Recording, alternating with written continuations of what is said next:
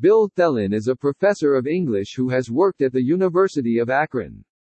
He previously worked at the University of Cincinnati and enjoyed both positions.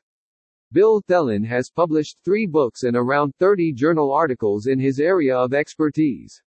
He would like to continue making similar contributions. Bill Thelin has published around 30 journal articles, including How the American Working Class View the Working Class.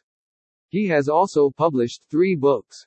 Bill Thelin studied a Ph.D. in English, Rhetoric and Linguistics option at the Indiana University of Pennsylvania. He completed it in June of 1997. Bill Thelin is a professor of English who has worked at the universities of Akron and Cincinnati.